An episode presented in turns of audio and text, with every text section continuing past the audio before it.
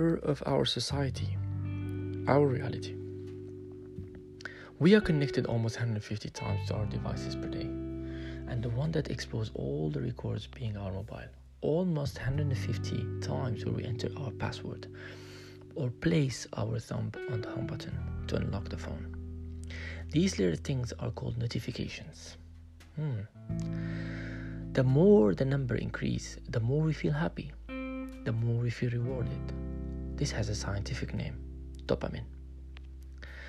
One story to name just one. Let me tell you a story so that you picture where I'm going. Our victim's name today is Paul. Paul is 25 years old. He's smart kid. A pure product of internet gaming generation. Freshly graduated from business school. He lives in his parents' house, has some pocket money, and works in his weekends for his own expenses. Paul started his new job today. First day is always stressful. He wakes up early in the morning, his hair covering his face, one eye barely opening, just waking up from a pretty cool dream.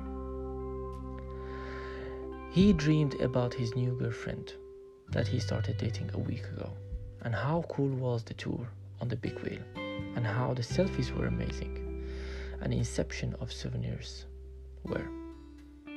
So he turned his head to the left, and guess what the first thing he does? It's grabbing his phone.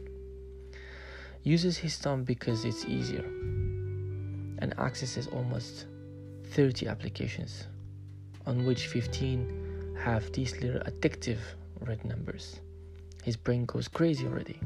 The heart starts beating and go straight to the highest amount of notifications to discover who the hell has thought about him while he was unable to connect while he was simply sleeping. One has tagged him in a silly picture Ha ha ha ha. A laugh in the morning, a comment, an event, a short disappearing video, and then an email, and then a text or two to reply to. 15 minutes later,